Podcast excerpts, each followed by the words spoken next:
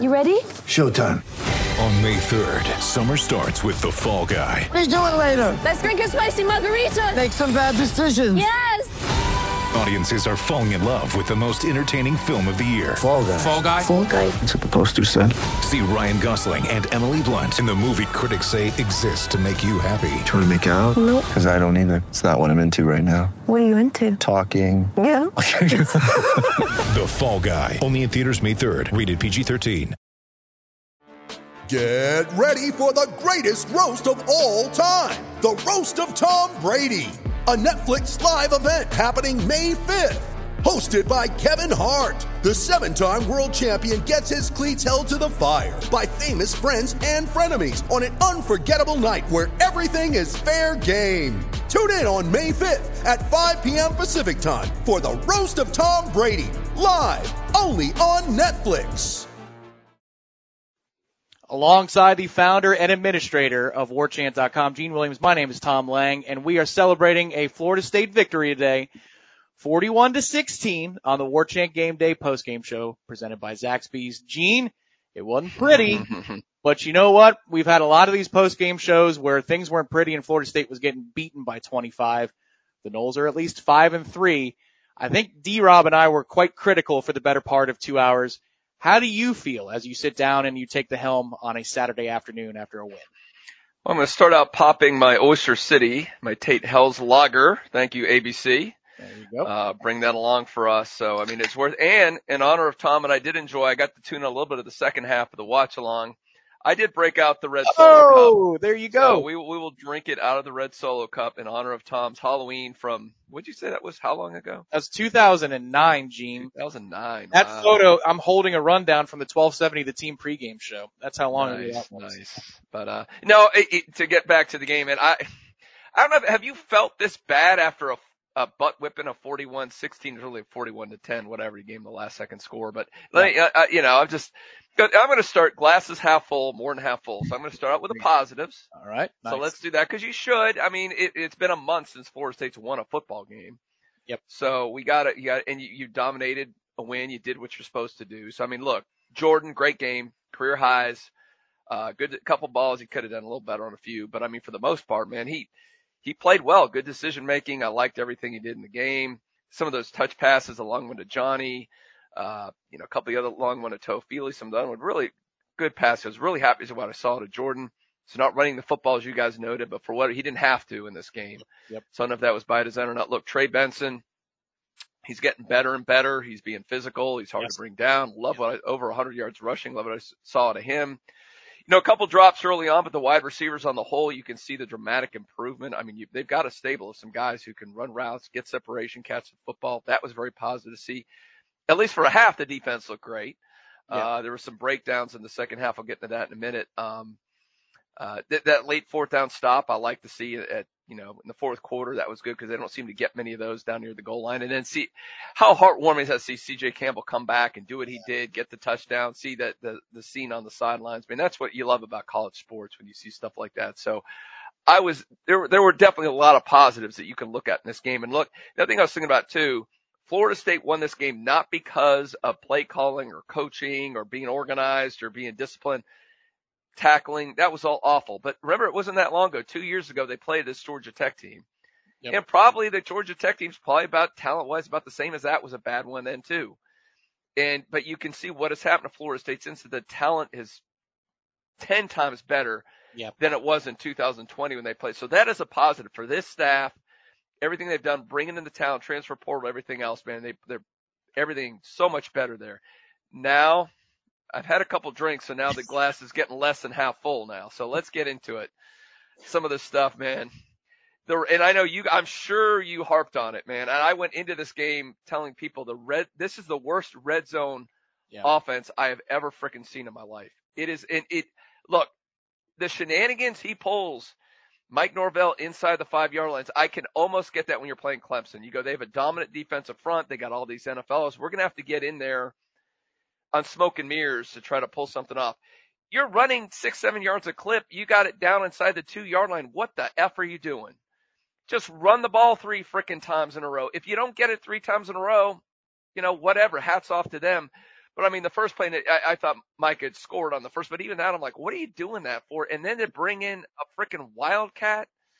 Yep. I don't understand. You got a physical, you got, you had DJ Lundy before as a fullback. You got a physical running back. Even, even the other Toafili's running hard. It just freaking drives me nuts. Somebody needs to take away Mike Norvell's headset when they get inside the 20 and let someone else call the freaking plays. I don't know what's wrong with it, but it, it's been bad. It continues to be bad. It drives me nuts. So what Florida State up with 12 penalties, 13 penalties? I don't know if we have that up there. 13. It's up on the 13 screen. penalties. So half of those, close to half, had to be pre-snap penalties. Alpha bye. hmm What the hell is going on? Now the other thing, oh, I forgot to mention. So when they got down the goal line that that first time when they had the fumble, and they kept doing all the substitutions, they called two timeouts. Yep. Again, because you're being sneaky, you're bringing all these different packages on the goal line instead of just going straight up and run the football. That cost you two timeouts. It cost you another four points. It cost you seven for not scoring. It gave them three points. And at the end of the half, because you called the timeouts, it probably cost you another four points. I mean, asinine. Stop that. Um, so that drove me freaking nuts. And then, and one of your bugaboos, Tom, of course, first drive of the second half, they didn't even get to touch the ball, but first drive every time, just, just lay down and give them the touchdown. I mean, it happens every freaking time. It's just nuts. I, I don't know what is going on with the defense at halftime. They just said, look, hey, you guys got a good rest. You know what? Take another five minutes off because you know what? You need that rest for the end of the game. So don't worry about that first drive. I mean, it, it happened. It, it's just these things are happening. I get it once or twice some, but they're happening over and over and over again. There's a pattern developing and that is on the coaching staff. I um I'm smiling not Done. Rant is done. Sorry. I'm smiling not only because you're right, but I've had a half to go through this and people are, people are fired up in the chat. And if you are, throw us a like underneath this video because it's a win. We're happy, Yeah. but it's easier to be critical after a win, you know, because there's still a little wry grin behind all the criticisms. But Gene, I had a half talking it through with Dominic Robinson here on the watch along where I could kind of vent and I'm now in a calmer place. But walking up the stairs in my house after the second quarter was over to sit down and put the headset on, I was furious hmm because that game, whatever it is at half, is it 24-3? That game should be 35 to nothing, 42 to nothing. And you can see it. So there was a person at the end who said, uh, in, in the chat when it was the end of the watch along, guys, you know, what does it say that it's 41 to 10 and we're, we're playing poorly? Yeah. What does it say about us? Well, to Gene's point, it says the talent is better. It says that Georgia Tech is awful. And it says that we've got a lot of coaching to clean up here because they didn't look ready to play on offense. The defense was ready to play today. Now they had problems after half. For a half. Yeah. Yes, for a half. But they came out ready to play. And the best part of the game, I thought, was how they finished the second quarter going into halftime. They were swarming to the ball, playing with mm-hmm. passion, emotion, and a lot of those guys hung up the, the helmet, or some of the important guys did, hung up the helmet for the day. They were done. So that's good. But the offense was an unmitigated disaster. And Gene, I got to tell you, given that we have access to practice, I am stunned. On Tuesday, they, look fine to me. They look, they didn't look like anything different from a, a decent practice week. So I wasn't ready for this just disaster. It was a tire fire. When you've got multiple substitution issues on the sideline, that's the kind of crap that we killed Willie for. Yeah. And rightly so. Where did that come from? And Mike was furious on the second one, but I was happy that Jordan was pissed off the first time. When he's asking for a signal, it's not just about substitutions. He wants to play. What's the play? And he gets pissed off and slaps his legs and slaps his hands together and says, get it together, guys. Yeah. How are you not ready? That's on the coaching staff. They were not ready to go offensively to start this game. And thankfully, Georgia Tech is just rotten to the core, or else we might have been in a ball game. Thankfully, they aren't, Yeah. so we weren't. Well, this But- is why, you know, some of those games, that we talk about, look, I'm not going to get too hung up on Clemson because I think talent wise, they're still, they're a gap ahead of Florida State. So you can, you can criticize that, but I think that the, the problem is some of these issues we're talking about today are the reasons they lost to NC State and they lost to Wake Forest. I mean, I think they were good enough to beat those two teams, especially NC State. Yeah. And it's this kind of stuff that we saw that didn't hurt Florida State here because you were superior. But when you're playing a team that's in the ballpark of you, talent wise, Right. it's this kind of nonsense that costs you wins. So I mean, worst case, Florida State ought to be, you know, to have six wins right now. They ought to be bowl eligible right now. Absolute worst case, maybe seven if you don't completely do a lot of bonehead things against Wake Forest as well. So I mean, that's the difference. So that's preventing this team. It's gotten better and better every year, but that's the difference between making it to that next level. They're not there yet. And it's squarely on what is going on. The in-game coaching, the situational coaching right now is very lacking. Correct. Uh, on all fronts. The thing I'd say is, first of all, Virginia and Miami are going to overtime tied at six. All right. So they're having a worse day than we are right now. And but this is classic coastal, isn't it? I mean, that that is that is. is typical of the close. It is coastal division. classic Break it up. Break it up. coastal football, break up the coastal. You're 100% right. But here's what I'll tell you is if your first half offensively next week down in Miami looks like it Mhm. did today, you're going to be losing the football game at halftime. Period. You will be losing the football game. As bad as Miami is playing today, and it's six to six in overtime, they're more mad than we are. So's Virginia. Uh, Virginia fans are like, can, the, can we just end these games? I just want to go home. Because they're not happy about their existence either. Their offense has gone to hell. But if you do this again next week in a rivalry game, that's you're going to be losing the football game at halftime, and you're going to have to be the Yeah. chaser. So that's why it's critical. That's why we are critical. It's good. Florida State's five and three. I'd rather be complaining, like John said, and it was a great contribution. Thank you very much, John, for your support of War Chant TV. He said I'd rather be uh, happy, or I'd rather have a, a poor loss. What did he say? Butt ugly win over a pretty loss any day. There you go. I, Sure. he said better than I could, John. A butt ugly win over a pretty loss any day. So yes, fundamentally, we're sipping beer and we're smiling here, but that off a bye is concerning, Gene. I don't know that I've ever seen them so discombobulated before, Florida State. It was just kind of strange in that first quarter. I, I've seen issues before where they're just not good enough, but I haven't seen substitution issues and I haven't seen pre-snap penalties and guys not on the same page. Uh, We have seen, but haven't we, Tom? The last few weeks, it seems like this has been after the BC game. It seems like this has been kind of trending. There's been more and more of these kind of like head scratcher mistakes, the, the pre-snap penalties, some of the substitutes. It's weird. Now it's, it was more today than it was the last few games, but I've seen that trend. I don't know what's going on, why they're getting. You think through the season things would be smoother and there'd be less of these mistakes. And I don't know what's in you're at practice more than I am, so maybe. Yeah.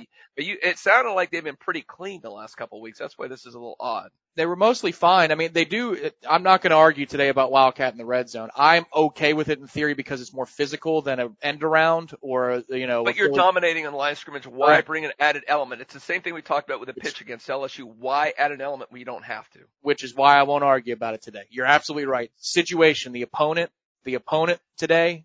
I mean, and, and if you're ever going to do it, why is Jordan even split out? Go put Johnny out there. At least somebody will actually try and cover him. Uh, so today is not the day to have that fight because you're correct. Straight ahead. It does not need to be. They did it against Duquesne. They did it against Boston College. They know that they can just go straight ahead against certain opponents, but they got cute. And I don't care that Pittman got in because he did. Micah Pittman scored on second down. I hated that call more than I hated yeah. the Wildcat call. So there's a lot of stuff to clean up. Um, it, I would say, Gene, that we've seen these issues rear their head in the past few weeks, but not at the start of the football game. Florida State came out like gangbusters against Wake. Same thing against Clemson. Uh, you know, the problem with Clemson was that they had a problem, it's seven nothing and they're at midfield and then those penalties kick in.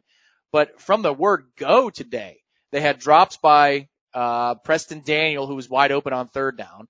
Kentron dropped one on fourth down. Actually, one of the hidden plays of the game to me was, uh, Preston Daniel catching the fourth down pass on the next drive because that wasn't a great throw. He picked Mhm. up Jordan on a bad throw, but everybody had a turn today on offense except for maybe Trey Benson. Everybody had a turn doing something poorly today. But Trey Benson, I think, was the most consistent Yeah. star I saw one play where he danced a little bit. He had about three yards and he kind of danced and went backwards, which he's gotten much better at. That was my one criticism of him sometimes, man. You're that big. You know, sometimes just put your head down, but no, he, he was outstanding today. I mean, Jordan for the most part here and there, uh, I thought played well. Offensive line pretty well. Did, did they, because I know they had a couple of fourth down problems and turnovers, but I don't think they punted today, did they?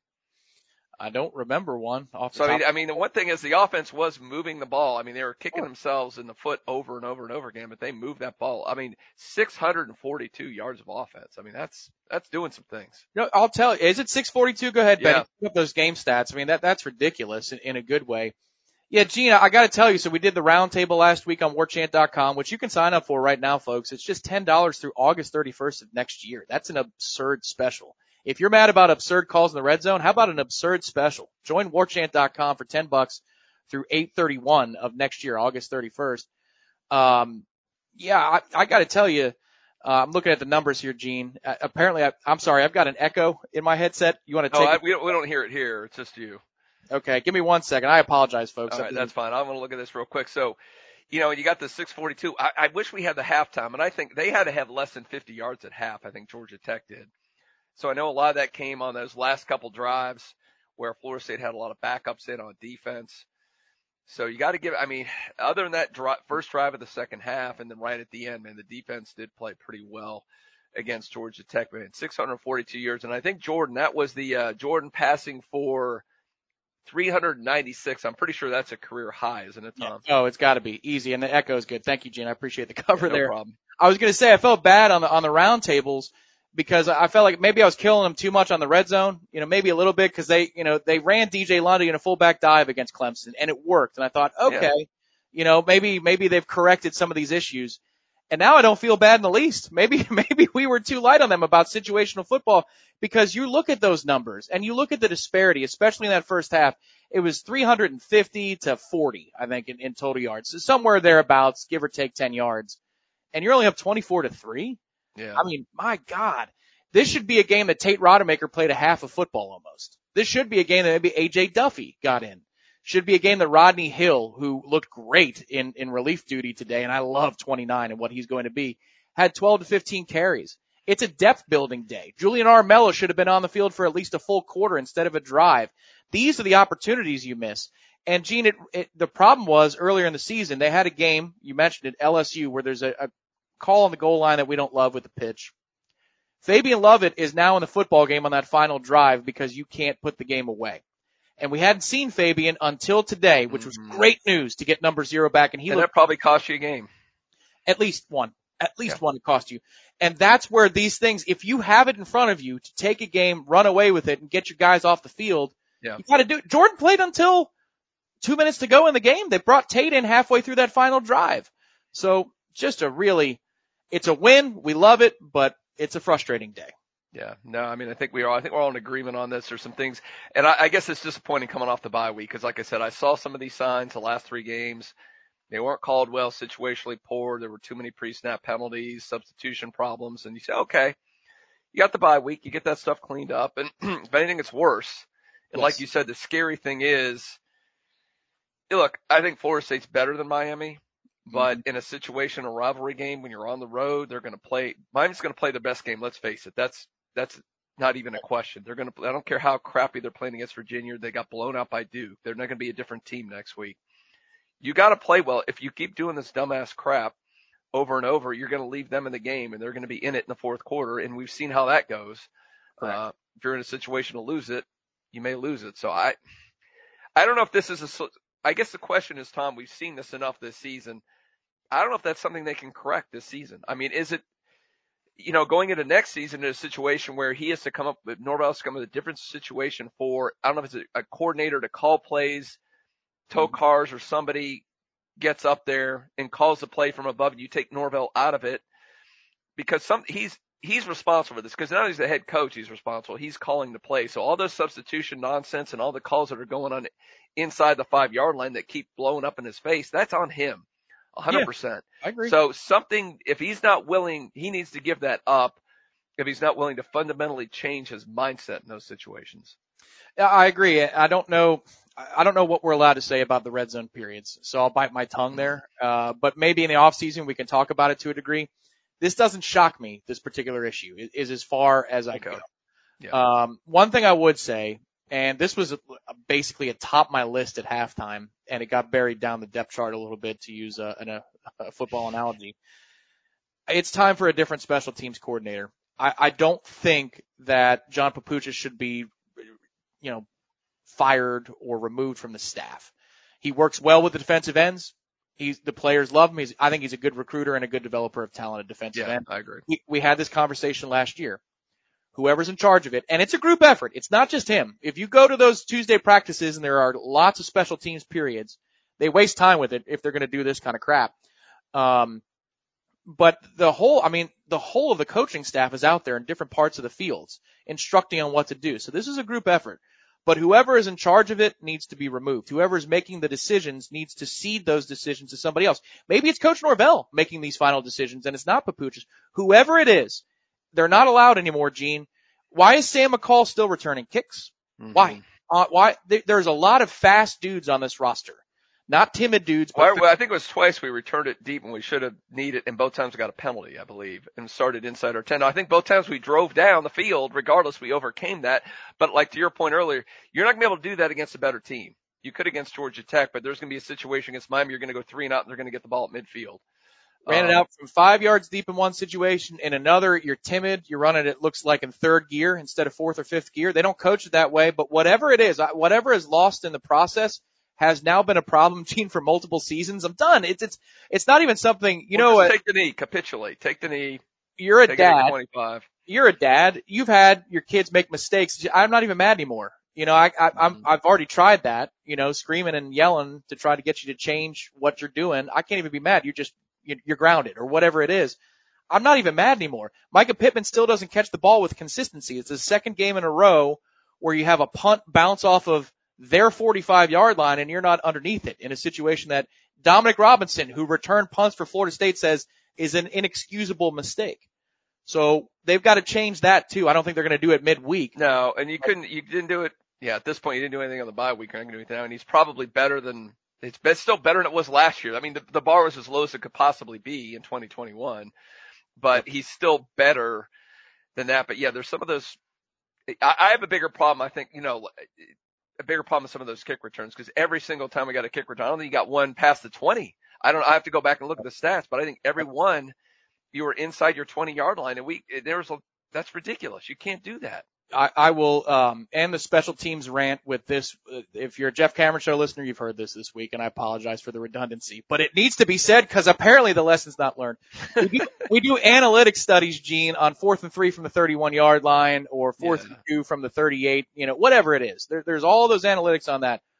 How about some analytics on a kick return and the likelihood that you're going to get beyond the 25 yard line if you're catching the ball inside your own five? Yeah. If you're at the two, what are the chances you get beyond the 25 yard line? And it can't be good. Certainly not with this crew. With this group, it's one in 20. Right. No, I would say I would tell the returner, okay, if it's inside whatever the five, the two, whatever you want to mark it at, don't run it back. And I would say the other person that's back there, your other responsibility is get in front of his ass Yes. and tackle him and tell him no, you can't run it out. So two guys, you got you got a protector there. So one guy is a dumbass, the other gets in his face and says no. So that way, outside of uh our boy against Michigan who shrugged that off, Keith Gavin, who we went ahead and did that, thank That's goodness. But for the most part, Yeah. if there's two guys there and they know the situation, that should stop happening at this point. I know you had the one kick return this year, but Yep. you can't keep one time out of 50 returns when you're, it's not worth it.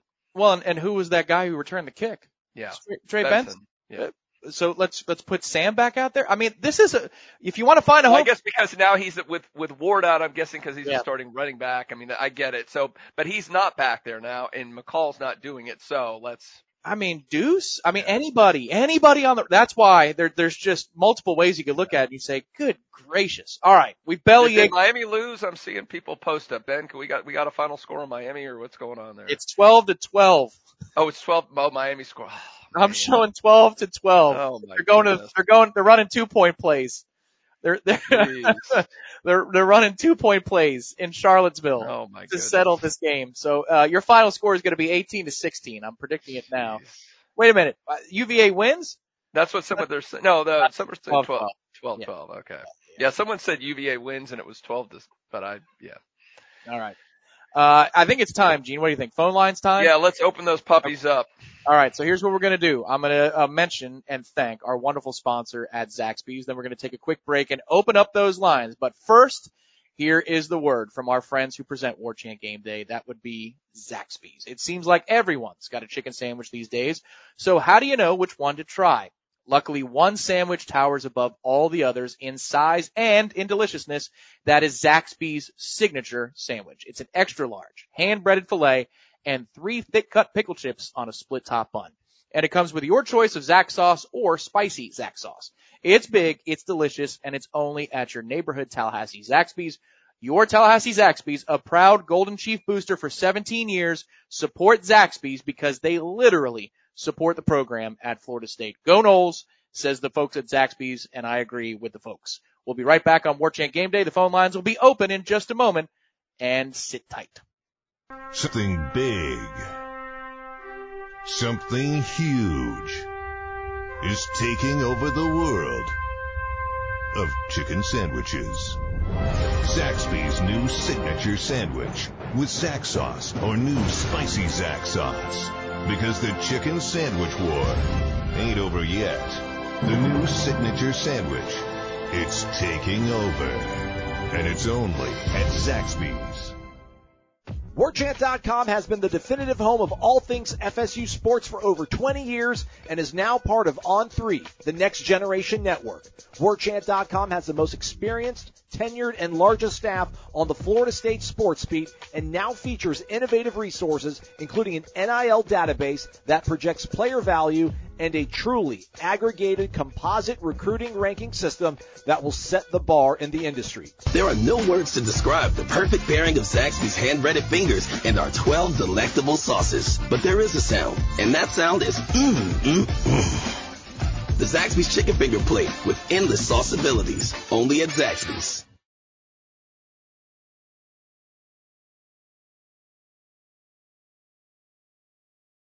We return to the post-game show with a thank you to offer immediately to Z-Chan, the man, the official DMD of Right. TV. Thank you, Z-Chan. We really appreciate that. Here's to Fitz Magic being perfect today. And although not pretty, it was a good win. Go Noles. Let hate week begin. Indeed, Z-Chan. And Zach did ask us during the, this week in the Cameron show, how did, um, Fitz Magic look? Uh, in practice, he's been rock solid. And you know what? He looked rock solid today. So maybe you've got a bit of a solution there. Thank you, Zach. We really do appreciate it. That's the phone number, everybody. 850-805-5911. You are taking part in War Chant Game Day's post-game call-in show. He is Gene. My name is Tom, and I believe we're going to go to New York in just a moment. I can see the first person in the queue, and it is not Gator Kirk. So hopefully Gator will find you in just a moment. One other note, Gene, you said you were sipping on what now? Was that an Oyster City? Yeah, Oyster City here, which uh, you know, great brewery from Apalachicola. They got the one in Tallahassee, but you can find them at all the ABCs. This is a Tate's Hell's German style lager, very tasty. Had it on tap recently too, which was delicious. I'm going simpler because it's early in the day. We got to pace ourselves. All right, nothing wrong with a little natty. I'm pacing with a natty. That's our friends at Triangle Sales, and also ABC Fine Wine and Spirits wants you to remember you order online, do the curbside pickup. You don't ever have to get out of the car. You just pull into the spot, pop your trunk, and you go on to your tailgate. Load me up with booze. That's right. That's right. That's the simple command. Uh, I see Mr. Josh in New York. He's still talking to our screener, Terry. So he'll be the first caller. There you go, Ben. There's a heads up for the lower third. Uh, before we get to Josh, Gene, I want to ask you before we get to, let's say, probably 10 to 15 callers today, do you think the mood of the caller is going to be on average positive or negative today? You know, I, my reaction is to say negative, but our callers have been so good and reasonable. They're better than us. I mean, they've They are. talked me Yeah. off the ledge the last couple of weeks, so they may be better than I expect. Uh, My initial reaction is mostly negative because look, you were going to win this game. You were going to win it big. And Florida State left a lot of stuff to nitpick about. And a lot of stuff that makes you nervous going into Miami. If they played a clean game, I mean, what's the score if they play a relatively clean game, Tom? If they win by 40 points, Oh, I, it's probably 56 to three, something yeah, like that. and I think if it, so the, the issue is going, not that you won and all that, the issue is, other than Massachusetts, all the other games are going to be tougher than Georgia Tech. So you worry that these little mistakes that happen over and over and over again, if they keep repeating themselves, they're going to cost you another game or two. And that is the concern to me. So I think that will be the overriding theme of the caller. Maybe they'll talk me off the ledge and tell me why I'm wrong, and I hope they can. We'll go to Josh in Long Island. All right, Josh, for the 26th time on War Chant TV. Welcome into the War Chant post game show. I see you want to talk about the red zone, but fire away with whatever you got. Welcome to the program, Josh. What's up, guys? Um, you know, I, I, I don't have a, uh, I'm not, I'm not really that mad about today because I know the, the things that we do that, that, that we've done wrong in the past have, have just consistently showed up and we look rusty anyway. Um, the one thing that is concerning, and I hate to bring up a Jimbo quote, but it's the one thing that's concerning. Jimbo used to always say that you could play the whole game right and situations wrong and lose. Yep. And that's what it seems like we we we do consistently in the first half, at the end of the first half, the beginning of the second half. Now, with the red zone, it looks kind of like, and I want to know your opinion on this, guys. Like, it looks kind of like Mike Norvell starts overcoaching in the red zone, where we start doing different formations and Yeah. things that we've never seen. And I think that's probably why we get penalties and drop, you know, snaps and all this other stuff. Just do what we either throw it to Johnny Wilson or run up the middle with DJ Lundy. That's it. That's all we need. I don't. I'm curious to hear what you guys think about the overcoaching now. Uh, hey, Josh, yeah, good yeah, call. Go ahead, Tom. It's a good call. I think I think there's it's either he gets tight or he overcoaches. It's one or the other. But it's it was kind of a funny thing that you'd laugh at and say, "Do we have a problem here?" And now it's we have a problem here. I think that's what it's graduated to. Gene, your thoughts? Yeah, it's almost like he's coaching still for 2020 when there were so many problems and he had to scheme his way to try to get scores and stuff. No, you have a viable offensive line now. You got some physical running backs. You're you're showing it between the 20s. You're getting to where you need to go, and then like it, Josh brought up a great point. Like he he he changes. He gets inside the 10 yard line, and suddenly he starts bringing in different formations and personnel, and he's just throwing more added variance to the equation, which creates more potential problems. I'm I always go back to the old adage Mm-hmm. when I'm doing business or anything else, it's like at the end of the day, it's the old kiss thing. Keep it simple, stupid. And it, it seems like it's the opposite, man. He's getting more complicated with situations that ought to be even more simple and more fundamental. Right. He's making them more complicated. You don't need to do that. This is a good enough team against most teams. You get it on the one, two yard line, you can run it. You're probably going to be okay in that situation. You don't need to do the end arounds to Mycah. You don't need to do, you know, occasionally I guess, like you said, in some situations, maybe the Wildcat, but when you're running effectively the entire game and Benson looks good and Toafili's fighting hard, I don't think you need to do that. Yeah, I agree. The Wildcat didn't get you down inside the five yard line, so you don't necessarily need it that moment. Against better defensive lines, maybe against Miami next week, because their defensive line is pretty good and the Canes uh, win, and I'm sure they're going wild. Ah, going wild and The U is back. That's right, 14-12, the War of 14-12. Uh, the, the U defeats uh, Virginia, but w- whatever it is, um, it's consistent now, and it's something we're going to have to talk about until it's fixed. And Gene, the reason that it's so frustrating is this offense will generate explosive plays like crazy. I mean, left and right. Today was no exception. Johnny Wilson down the sidelines, making a guy miss, a safety miss, and scoring from 70 odd yards and then Lawrence Toafili on a wheel route shortly after he fumbled. I mean, there are these plays where you go, man, you can bank on Florida State picking up 30 or 40 yards multiple times a game if you just handle what seems to be the simple stuff. Now you're a real problem for a lot of teams in the country. Don't you don't you cringe though when they get on those big plays when they get caught inside the five yard line? I mean, there was a play the worst, and I've seen some bad officiating calls. They pick play on Johnny Wilson. Oh. I mean, I mean, Come on, that was. I mean, I've seen some bad ones. That might be the worst. Gene, their I've first seen. their first touchdown, Georgia Tech's out, out the Oh, hat. the pick, yeah. I mean, so if if the definition of offensive pass interference is Johnny Wilson just being in the area of an of a defender who takes a bad angle, then most certainly Yeah. it would hold that you've got a pass interference on the offense for an outright pick in which Jammie Robinson is grabbed by his breastplate. I mean, it's ridiculous. But before I before I saw the flag, and I think we were down on the two three yard line at that point, I'm like, oh no, not not more Norvell circus nonsense down inside the five yard line. So it actually did us a favor because in the next play, it was the next one Toafili scored on, right, with the wheel route. Yes, That yeah. was the next play. So yeah, so I was like, thank goodness for that. But you shouldn't be cringing when the team, your team gets the ball inside the five yard line. That shouldn't be a problem for you. Yeah, it is. So Josh, we're all see, I think we all agree this is an issue. Now I hope Norvell can self scout. I was hoping he'd do it during the bye week on what's been going on in the red zone because it's been happening all season. This isn't like this just popped up this week. This has been a problem all season. And it looks like the same. His solution seems to be, I'm going to coach it more and more. I'm going to bring in more formations and make it more complicated when it should be the opposite. Yeah, they spent an extra period or two on it on, on Tuesday uh, in practice, and we wrote a story about it on WarChant.com. That, that you know they they went off a script. The practice has been remarkably similar for you know the balance of camp through now. But Tuesday they realized that they've got to work more in red zone. I bet they do it again. Good comment from Jim between calls here, who said uh, we clinch a bowl versus Miami, and we eliminate Florida from the bowl season on Thanksgiving. I See, like Jim- it. Jim's having a good day. Jim is Jim's listening to some good music and watching the War Chant Game Day post game show and smiling. Thank you, Jim. We appreciate Yeah. that and your positivity. Uh, Garrett in Los Angeles is next on the program here. Welcome to the program, Garrett in Los Angeles. I think we're talking defense. Is that right? Oh, oh, got to get that in because we got the win. Uh, we, I do want to talk defense, but first I do want to say I had to work today, and I work at a university here in Los Angeles. And I was repping a Florida State shirt, and I got a random Go Noles. There you go. So we're everywhere.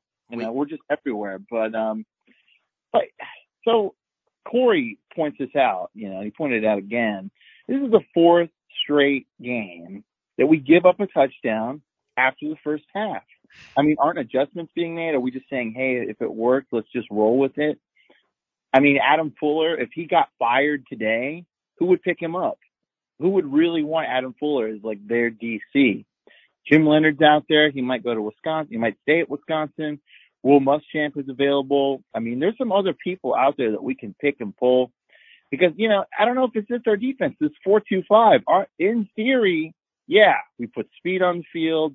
We got four guys up front, but you know, we're so thin at linebacker. I guess that's why we have to do it.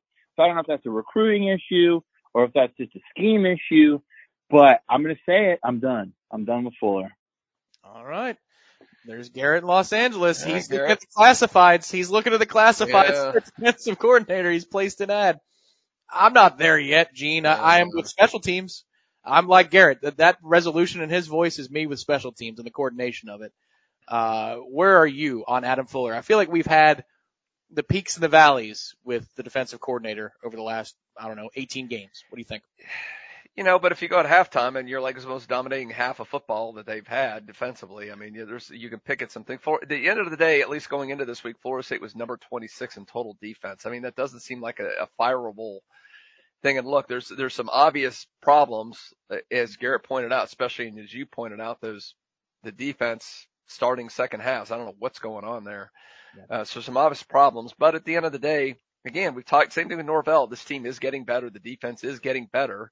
They had a stop in the fourth quarter. I was happy with. I wasn't thrilled that they gave up with time expiring, but that was against the backups. They need the experience, so it is what it is. And thank goodness. So why, Tom, why did they not kick the extra point on that one?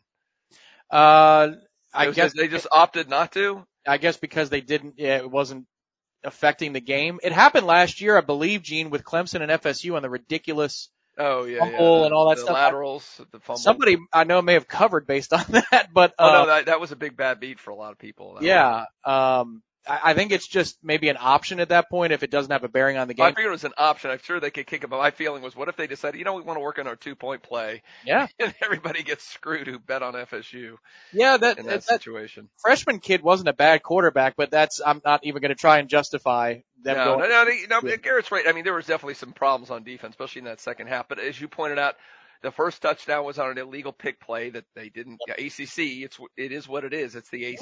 They're going to blow some shit like that. Yep. Um, you know, there there were some gaps, but it wasn't the worst defensive performance I've seen. It, it could have been better, but again, your top if you're going to finish probably at least in the top 30, 40 in total defense. I mean, compared to where Florida State was a couple of years ago, you take that, but you expect improvement. You go, you need to clean this up. They need to be a top 20 defense Yep. next year. So as long as he keeps doing that, it's painful growth, but it's growth.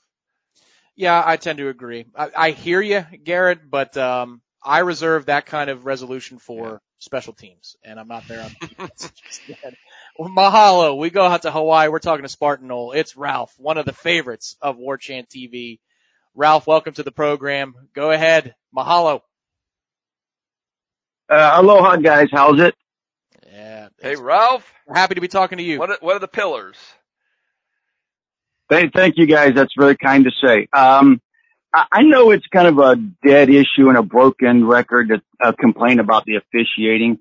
Uh, I'm more curious to know uh, if you guys think the ACC is such a lame duck conference at this point with all the expansion going on and the conference realignment. A guy like Alford, who just took over obviously this year and seems to be very enthusiastic about improving the product.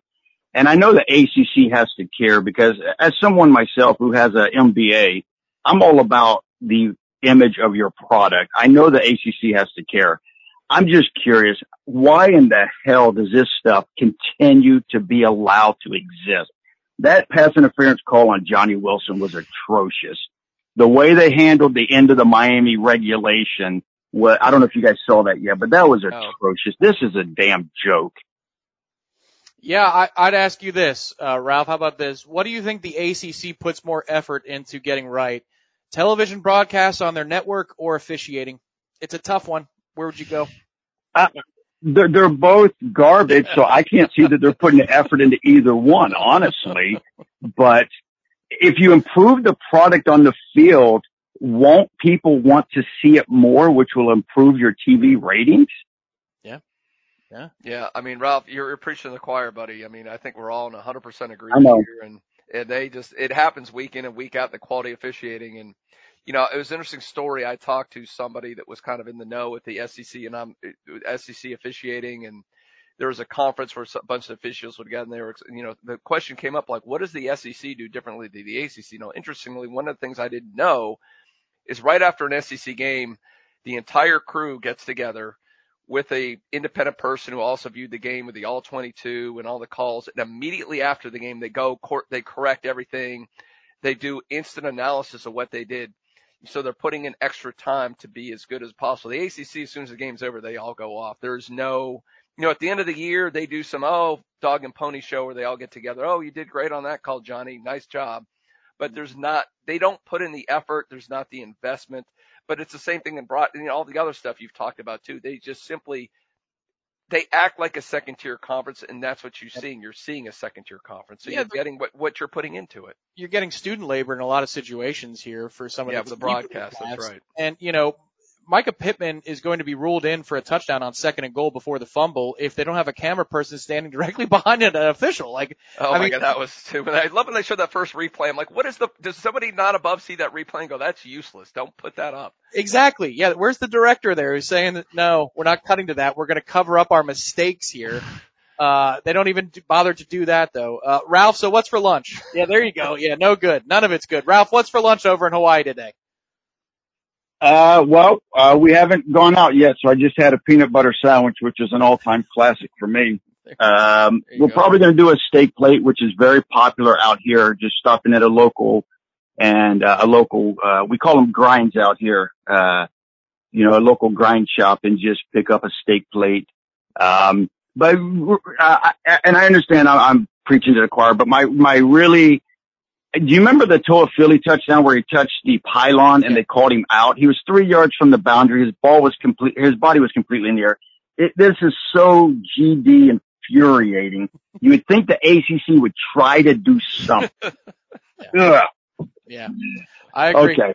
Guys, thank you for your time. Yeah. Thank you, Okay. Ralph Mahalo, buddy. Yeah, Mahalo. this is one of the ones where I will say we can all of our criticism we want with Jimbo. But one thing I wish Norvell would do is be a little bit more publicly critical because we get the same when we ask goes, why don't you ask? Well, we do ask about it. And they say, well, we send the clips to the ACC and we get feedback and all that stuff. Man, sometimes you just need to publicly come out and say they're bad. They screwed up. You know, the Johnny was horrible. It Yeah. keeps happening over and over. And Jimbo would call them out sometimes. And I think sometimes the squeaky wheel gets the grease, man. Sometimes what we've been doing for years and years to try to get them to fix the bad officiating has not helped. No. So, and I'm sure, look, he'll get fined. Do you not think some boosters will step up and pay Norvell's fine if he bitches at the ACC officials? Right, exactly. And and it's So do something, Gene, if they take the credentials from the kickoff, I don't give a damn. They suck. They suck at at uh, officiating. They suck on television.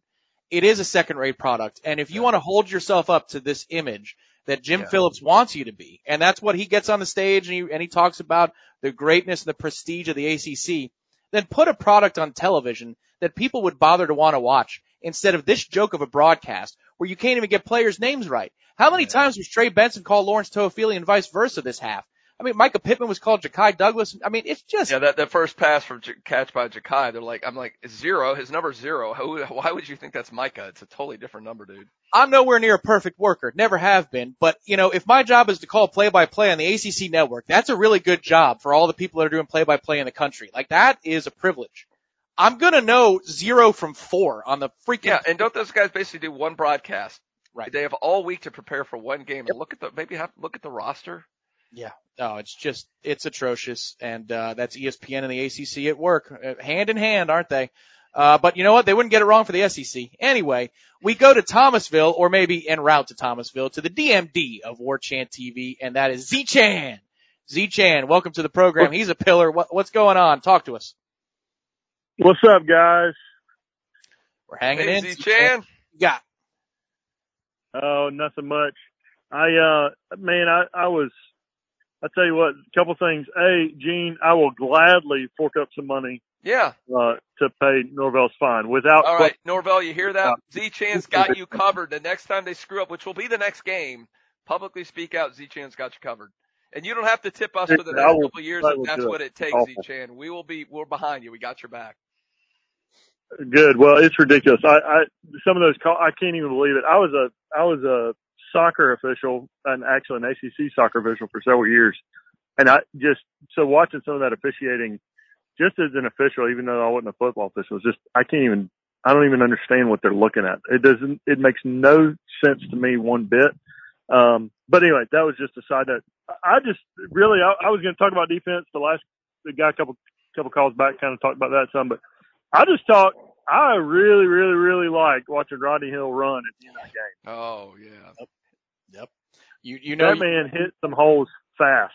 you know you're going to get an agreement out of me. That's Z-Chan. Tom's guy. That's my See, guy. my guy was Johnny Wilson coming in, but your guys for next year, I think that's it. That's it. It's Rodney Hill.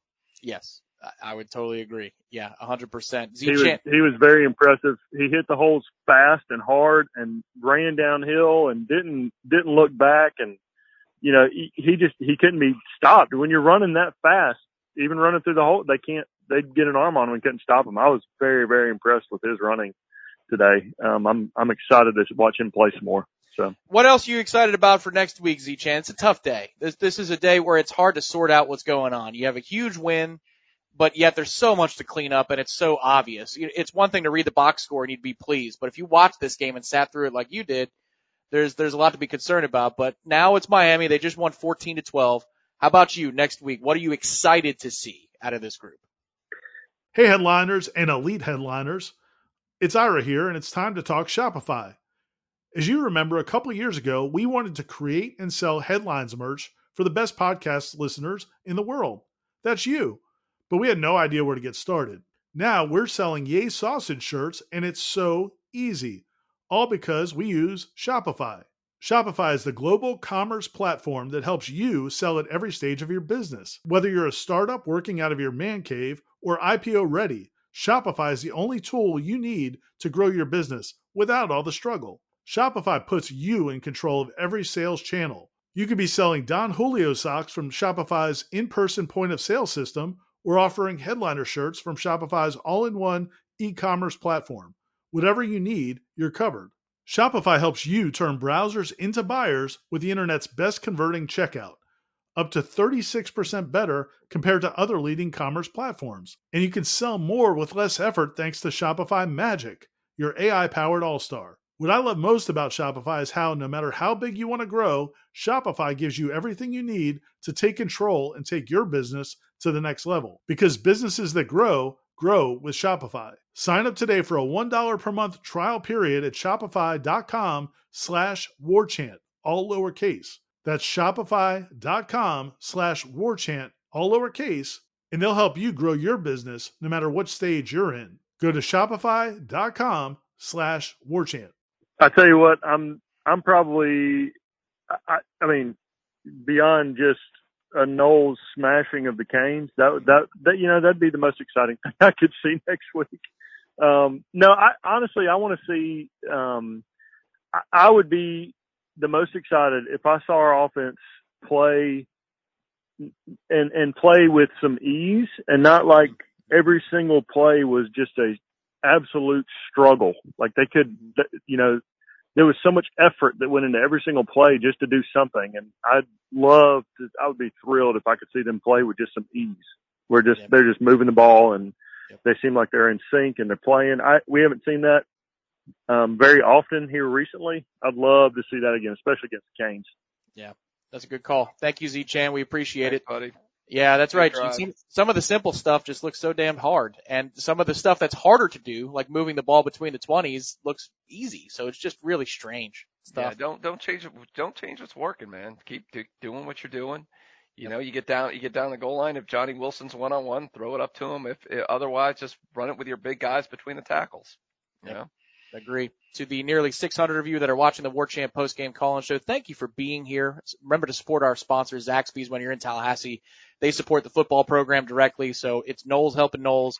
thank you them for their support by when you're up here going to grab some Zaxby's after the game, before the game, whatever the case may be. And throw us a like too, if you would, underneath this video.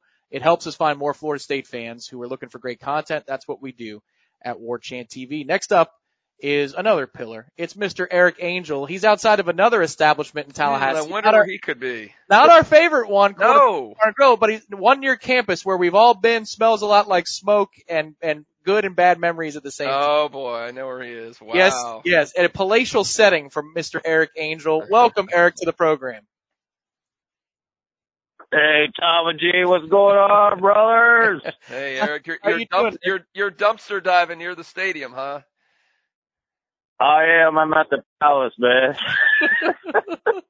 Not that there's anything wrong with that. I've been to the palace many a There's night. nothing wrong with the palace. It's just you know what you're getting into when you go to the palace. Yeah. What you got? Oh, you know it, man. Yeah. Who they? Who they gonna beat them Noles, man? Who they gonna beat us?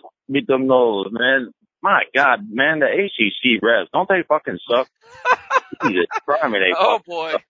Here, God damn. Eric, we never know of Jesus you. Christ, I, if I hit the Powerball tonight, whenever it is, next drawing, uh, if nobody's hit it, I'm I'm buying this out of this damn conference, and then I'll split the rest with you guys. There you go. I like it. I like your thinking, Eric. I, I thought he was going to say We're you're going gonna blow out Miami. He's really beat Virginia. We're gonna blow out Miami. It's gonna be forty-four to whatever. I don't even know. All right. So wait a minute. You're on record. You're calling for it because Eric, you've been down at times where we thought you might be optimistic and vice versa. So this is a rough day, but it's a good win. You're calling for a blowout over Miami next week. You're on the record. Is that right? Yeah, that's right. All right, Eric. Or let's say seventeen, whatever, forty-four to seventeen. Okay. All right. If they cover that spread, Eric, Old, I'll give you a beer. old, I'll- I'll old. Walker's number. Old Walker's number. There you go. He, he's calling for Marcus Walker. a Demarcus spot. Thanks, Eric. Enjoy the Palace Saloon. Uh, he was the man who had the block at the Rock, if I'm not mistaken, right? Wasn't that Demarcus who got a hand on the Yeah, football? Demarcus Walker. That's right. playing down in that building. Uh, over under four. yeah, well, it depends on the size. Michael, it always depends. Is it a pint? Is it a Big Daddy? Is it a 12 ounce I don't think it matters. I'm taking the over. we now go to a place near and dear to my heart. I've never seen this particular caller before, but Jonathan now joins the program from Palm Harbor. Say hi to my parents when you're down there, Jonathan. How's it going? And welcome to the War Chant post game show. Good, Tom. Good to be on with you, first time caller. Yeah, I think we're uh around the same area. I went to East Lake High School, so. Oh yeah. All Um, right. One of my best friends uh, was coach uh, there. And wh- when were you there, Jonathan? Uh, down at East Lake. Yeah. Uh, I graduated in '02. Oh wow. Okay. Okay. I don't know if you know Jim Burgesson. Used to be uh, be the athletic director there as a history teacher, good friend of mine. Uh, yeah, I don't know Okay. recognize the name. That's all right. What you So, got? so what you got for us? So I was just calling. The, I felt like just the game. It was a whole weird vibe. The whole game. Yeah. Like at at the beginning, I just I didn't have a good feeling. Those first two drops and that first drive, I was like, and then when the refs right in front of them, uh, you know, they hit the pylon, they just call it down. It was just a whole weird vibe. Just play calling, just everything. I mean, we got the win, but I think it's just you're lucky you played Georgia Tech because it was Yeah. just sloppy coming off a bye, and even just everything. Like the ACC network is just terrible. Like it can't be Right. like said enough. Like the camera work, I can't count how many times it was like you missed a pass because the camera wasn't downfield. Yeah. It was like just Mm-hmm. On that network, it's just so hard to like watch a game. Like it makes it even worse. Yes. Like it's just it just added to like the weird vibe of the game and you know, I'm happy we got the win, but it just overall it just felt just the, it just felt like a weird day. All right, Jonathan. So let me ask you this: Did you make it through the entirety of the game on the ACC network, or did you have to turn it off and flip somewhere else? I did. I flipped during commercials, but you know, I'm a diehard Nole, so I of course I watched the entire game, but there you go. it was just every time it's on ACC network, I just kind of cringe because it's just just everything is just bad about it. The production, just oh man, and then you know the the refs don't help out with that that offensive pass interference on Johnny Wilson. That was just absurd. Like it was man. I just Yeah, yeah, you're right. Yeah, the more you think about that, you think about someone else brought up in the chat, like the the really small crowd, the nooner, the bad broadcast, the weird officiating, the sloppy play by FSU. It was a it was almost like a high school JV vibe, you know, going into this whole thing. It was just it was just ugly. You take the win, but I think Jonathan's right. It was really you just hope you get this out of your system. You feel like you got you ate something that just tasted really bad, and you got to flush it out of your system and move on. Yep. That's uh, I love the comment from Michael, and gr- thank you, Jonathan. Be sure and call back, man. Yeah. I appreciate you calling in and being a new member of the post game family. But uh, Michael says I was waiting for the camera to go in the opposite direction of where the ball was. and, um, that wouldn't have been stunning to me either, Michael, because it wasn't just the sideline shot. You're right; it's the play-by-play. A couple times we're on the bench showing something, and they go back at the end of the play. You're like, "What happened?" I was honestly thinking, I was joking. I was sitting with uh Terry, who's manning the phones in front of ours, Dan, and on the pylon play when he hit it, because then the ball came loose after he hit the pylon. I thought the official was going to say, pylon causes the fumble, Georgia, uh, Georgia Tech's football. I mean, ACC, would you have been shocked that they would do something like that? In the first call in history where the pylon forced the fumble. Yeah, I would no, I, I would never be shocked by anything that the ACC comes up with. And I think Jonathan hits the nail on the head, which is it makes the experience worse when you're not handling your own business. Then the broadcast stinks and the camera angle Yeah, stinks and the commercials are weird and the officials stink. And it's just, you know, some of this is Florida State's issue, but a lot of it isn't. And so now you're just angry at the world. Like you're pissed off at the world. I genuinely was just so much happier talking to Dominic Robinson for the second half. I watched the whole first half on television and I was ready to just throw something. And maybe, you know, maybe I should take everybody else's, the, the advice we give everybody else, which is just join us for the watch along. Don't bother with the ACC. Don't bother with the ACC network. Put it on mute. Come to War Chant on YouTube and watch us You do the know, watch you know what my dream is, Tom, that they will figure this out. In this day and age of the Manning cast and all that, you know, ESPN, you know what? Approach us. Let us do. You can do multiple broadcasts for a game. Let let us broadcast the game. You and Dominic and whoever else on our staff. You'll get a real perspective from FSU fans. They'd much rather listen to that than that nonsense that you're doing on there that nobody wants to hear. And these guys that are ill prepared. I mean, just do it. Do you want to appease your fans and get more people to tune in? This is the age of streaming. You can do it. Absolutely. You can do whatever you want. And, and here's the thing I, I'd say too. This is really important because I want to stress they use student labor. for- ESPN does for a lot of these games. Nobody is besmirching you at Florida State over there, the student. You should not be put in a position like this without the proper training. But have you seen an SEC game where Florida's playing where this kind of production happens on their network? I agree. All I'm stressing is that students, if you're watching this, or parents of students who are a part of the We're production, not criti- You're right. we're not critical of y'all. They're just being put in a position that's just ridiculous, and clearly it's not. Except for the student, I, the one criticism I had this: whoever was the student director for the spring game, who decided the entire spring games was interviews on the sideline. No, sir or ma'am, I have a problem with you. Florida That's man, nonsense. Florida man in Texas gives us a, a word of uh, endorsement. Thank you, Florida Thank man. you. He's around, man. He, he's uh he's a steady Eddie. We love you, Florida man in Texas. We now go to the villages. We haven't talked to this Oh gentleman yeah. since September the 7th. Oh my goodness. For the 83rd time on War Chant TV, we go to Wes in the villages. Welcome, Wes. How's it going? What's up, fellas? Yeah, it's been a little while. Uh, I, my phone, I was dr- tra- traveling over to Daytona Beach and hit a dead spot, so I had to call back in. So I'll try to keep it brief. It's uh, it's nice to call in after a big victory, though. Absolutely. Absolutely. It's been a month.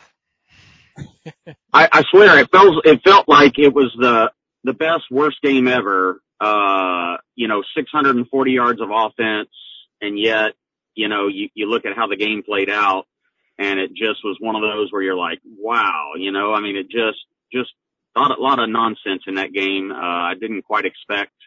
Um, glad to get the victory, obviously, and and that, but you know, you just look at some of the little mistakes, and you go, well, you can get away with that against Georgia Tech, but they've got to clean up some of that if they're going to be able to finish this season out the way all of us want them to.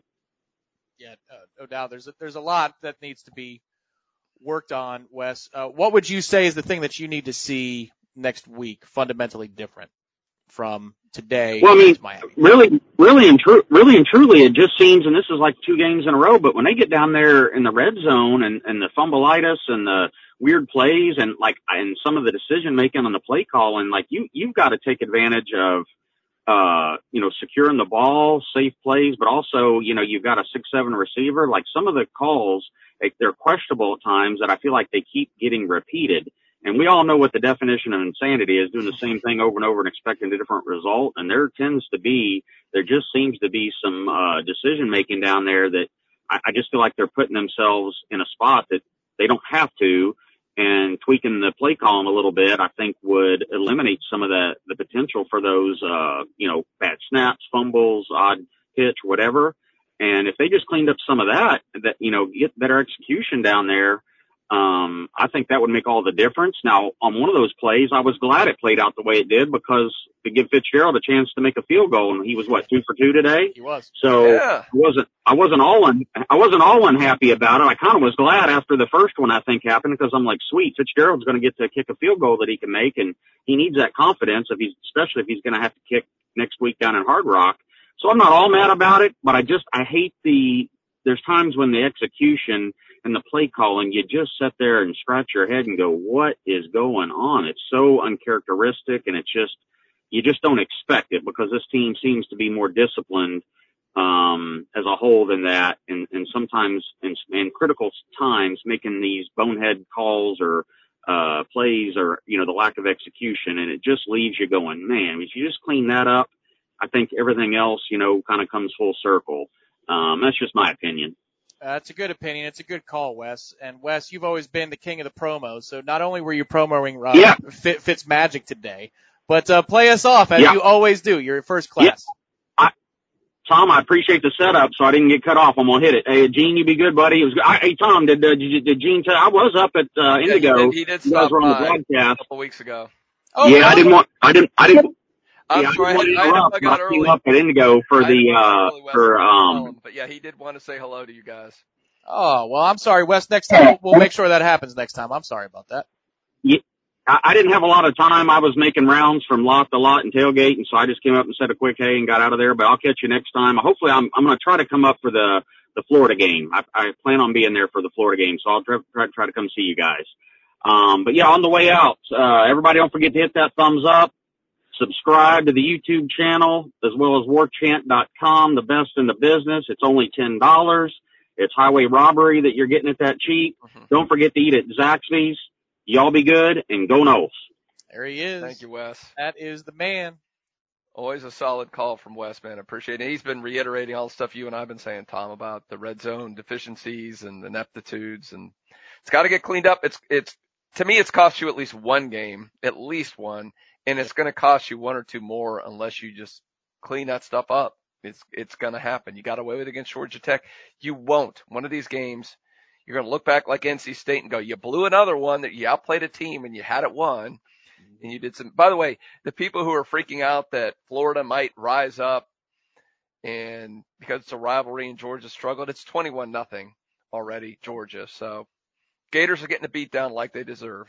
That's another thing. Yeah, look, Miami won today, but um, it's 14 to 12. They didn't score a touchdown, so it's it's it's like a half a win over Virginia. Uh, 14 and they don't score a touchdown. and, and Okay. 14 the hard way. Wouldn't that, wouldn't that be something that Gene Deckerhoff would say? Um, and then yeah, Florida's off to a rough start, and we can complain about an ugly blowout win. So things could be worse. They have been worse for much of the last five years. That would be the big positive. We've got some folks to thank as well. Uh, Ben, feel free to, to wipe up some folks that maybe we glossed over and we need to thank again. But Kimba, oh well, I like that. Kimba with a with a uh, very nice compliment. The whole event, coaching, broadcasting, refing, it was like the Twilight Zone. It was, and you're just stuck there watching another one nine hundred ad for some nine ninety nine thing that they'll double. You just pay extra shipping and handling, and you're like, my God, what am I doing with my Saturday? But we're Noles, and we fight through it. It's the sacrifice we make for the Noles.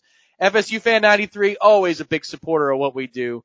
Anemic business chicken Chicken walker type game. Okay. Yeah, I, I agree. I think, uh, I'm glad we won the game, but the final should have been 45 to 9. Loved how JT13 and JW14 played. Loved how Benson ran. We boat raced the U. Another guy who's fallen for the up, I mean, the blowout. Was, the was that Eric's score too? Or he said 44-17, right? I think Is that Eric? 17. Yeah, I think All that's right. Uh, there seems to be a theme here. I like it.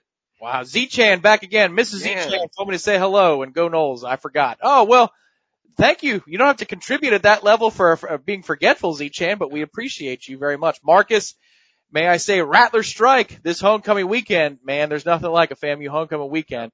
always build in 15 minutes extra for wherever, where, uh, wherever you need to get on FAMU homecoming weekend. We hope everybody is safe and enjoying themselves in Tallahassee. Drew, Drew I, he's back again. I see some cheap tickets at Doak South coming available soon. He's using the hashtag of what we all know, which is screw Miami. Over under on having more Noles than Canes in attendance next week. That's a decent shot, Gene. What do you think? I don't know. I've been there before when FSU's been a favorite, and they, it's like one game they just save all their tickets. They don't go to any of the games, and they show up for one game. I'm going to say it's going to be pretty close to 50-50. I'm going to say I think Miami might have a slight edge. Now, hopefully, they all leave at halftime, and that won't be the case. But uh, again, like it's one game they get up, the players get up for, the fans get up for one game every two years. Yeah. And Island Chief, uh, offensively, is this the worst performance this year? 640 plus yards.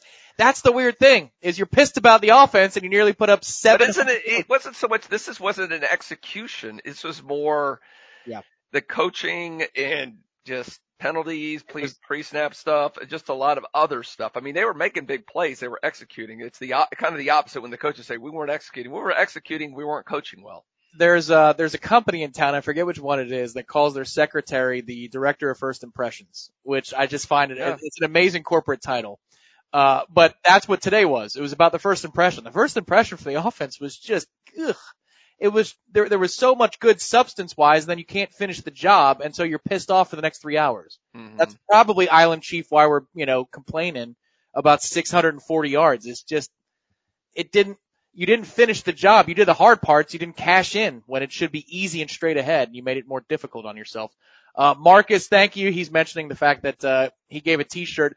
I don't know that I can wear it on the air. It's like one of those 90 shirts they had the back at Bill's, Gene. Uh, Oh, yeah. but I love it. It's something about, uh, removing Miami from the state. Uh, and, uh, it's, it's funny. Uh, Canes fans, it is that week. So if you're watching right now, it's going to be a whole lot of fun on War Chant TV as we pick at you for all the many things you're doing wrong. Thank you, Marcus. That catches us up on, um, some of those donations.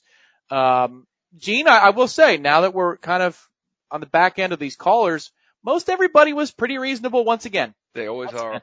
Yeah. We have the best callers out there. And I've always like, you know, we, when we originally talked about doing this, like, uh, I don't know, some of the post game stuff might get a little shady, might get a little boring or repetitive. They, everybody brings it. They're intelligent. They're thoughtful. Uh, you know, like I said, the last game, the Clemson game, they tried to talk me down. I was pretty upset and they actually, I felt better after the game. It's cathartic not only for you guys to hear us, but for us to hear you guys and get your input. So you guys are doing a great job and, and a lot of the chatters. I, uh, they're very good today too. I haven't, usually there's some trolls in there and maybe I missed a few, but for the most part, they've been very good as well. Oh, I mean, sometimes it's a group therapy session. Sometimes it's a group uh, funeral. sometimes it's a group celebration. But we all do this together on War Chant TV, and it doesn't happen without the 500 plus of you who are with us right now. Noel Buck, thank you very much. Just coming into the chat with it. I'm worried that Norvell has started to show a propensity for not cashing in. Can we not just line up and single back and drive the ball down their throat in the goal line? Hallelujah. Yeah, yeah. I don't know. That's a rhetorical. it.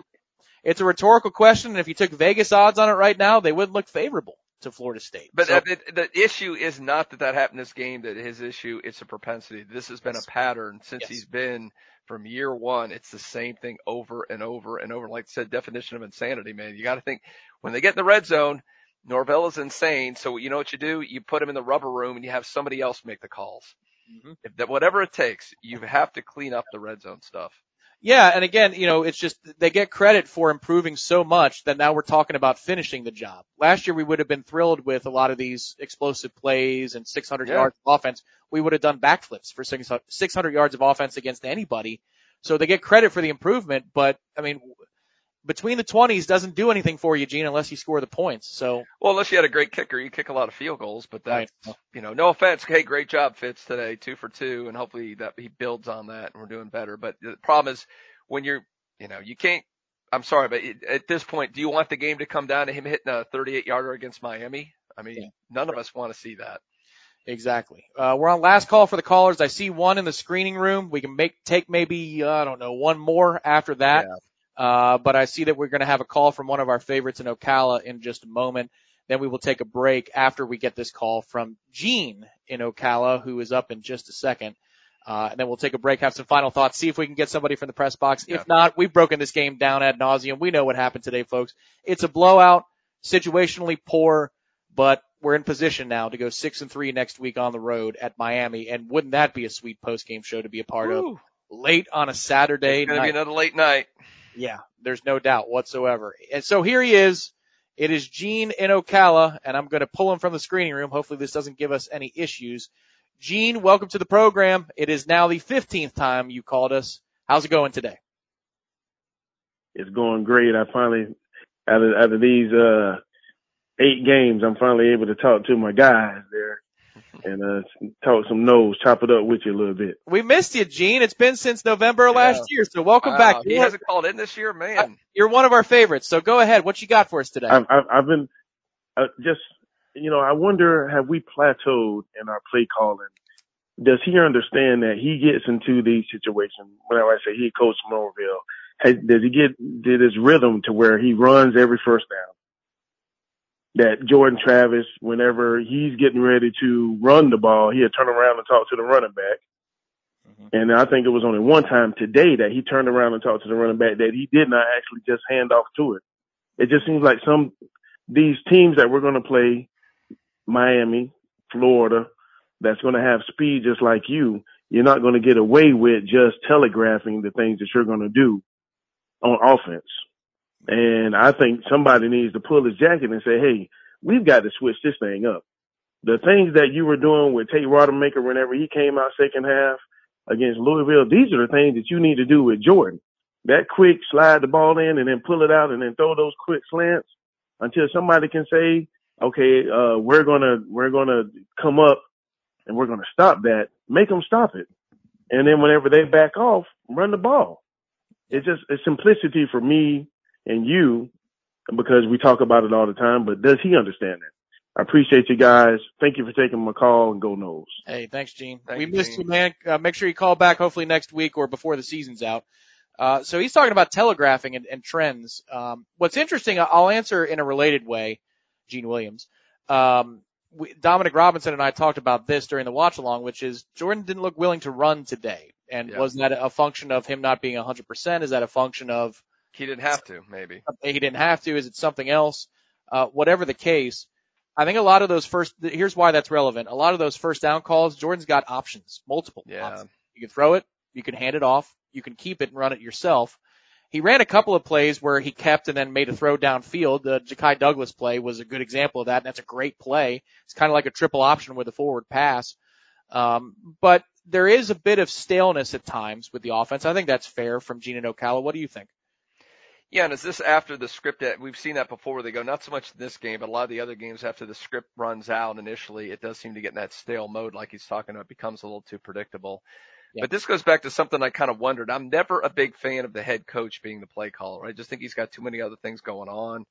Um, very few could actually do it effectively. I mean, Spurrier, I guess Jimbo effectively did it for most of the time. Yeah, obviously it's not working out too well at A&M, but there's very few coaches that can do that. I just really wonder if he's got to rethink this thing going into it and have somebody who's devoted completely to it. obviously, we like Alex Atkins, but he's got a lot going on in game with the offensive line. He can't sit there and get involved in that. So I wonder if he needs to do that, have somebody else who's able to handle this and devote more to that. So it's not as predictable. So they get in situations like down on the goal line or the red zone where we know Mike Norvell struggles. But again, nothing you can do right now. I don't think you can't, you can try to, he can self scout and s- simplify things in certain situations. Mm-hmm. And then maybe some of the, some, you know, hope somebody looks at some of the stuff on film and says, Hey, you're, you know, you're tipping off this, you're tipping off these kind of things. You, that's what they have these quality control people, the support staff. They're in there looking at film. They're up in the box. They should see these things. So what, what Gene's pointing out, if that's happening, there are people who should be able to identify that. Well, whoever the quality control people were today on offense, they're getting screamed at. Their ears are going to be ringing today after two consecutive timeouts on one drive and substitution issues on both offense and defense. There was a substitution issue, Gene, in the second half after a media timeout. I think it was an injury. This is uh, before the fourth down stop. Uh, you've got defenders and members of the secondary running on and off the field. Georgia Tech, I think, could have snapped the ball.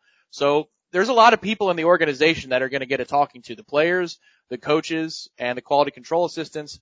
There's a lot of problems to clean up for next week on the road in a loud environment. Miami gets loud one time every two years, and it's Yeah. when we go down there. So you're going to have to get a lot more cleaned up in that regard. I will say there's a good question from Kimba that we'll go to after we take our final break. because I think it's a good way to round out our thoughts for the day. Uh, but we want to get you guys one more word from our awesome sponsor at Zaxby's, a 17 year Golden Chief booster. Uh, we're going to take a 60 second, 70 second break. We'll be back with our final thoughts on the War Chant post game call in show. Something big, something huge is taking over the world of chicken sandwiches. Zaxby's new signature sandwich with Zax sauce or new spicy Zax sauce. Because the chicken sandwich war ain't over yet. The new signature sandwich, it's taking over. And it's only at Zaxby's. WarChant.com has been the definitive home of all things FSU sports for over 20 years and is now part of On3, the next generation network. WarChant.com has the most experienced, tenured, and largest staff on the Florida State sports beat and now features innovative resources, including an NIL database that projects player value and a truly aggregated composite recruiting ranking system that will set the bar in the industry. There are no words to describe the perfect pairing of Zaxby's hand-breaded fingers and our 12 delectable sauces. But there is a sound, and that sound is mmm, mmm, mmm. The Zaxby's chicken finger plate with endless sauce abilities. Only at Zaxby's.